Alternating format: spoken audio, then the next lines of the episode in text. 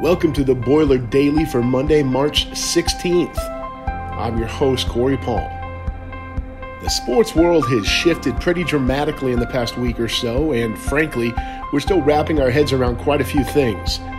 Late last week, the Big Ten Conference released a statement canceling all conference and non-conference competitions through the end of the academic year, including spring sports that compete beyond the academic year, as well as participation in all NCAA tournaments and competitions.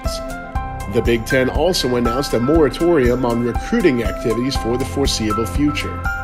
The NCAA also canceled all winter and spring sports championships, officially bringing the 2019-2020 college athletic year to an abrupt end. So where do we go from here? Well, that depends on a lot of variables, few of which we know now. I direct you to check with PurdueSports.com and the Purdue Athletics social media sites for the latest information over the coming weeks. We always intended for the Boiler Daily to take a summer break and return with the fall season. It just seems that break is going to start sooner than originally intended. But that doesn't mean there won't be any Purdue sports coverage until August.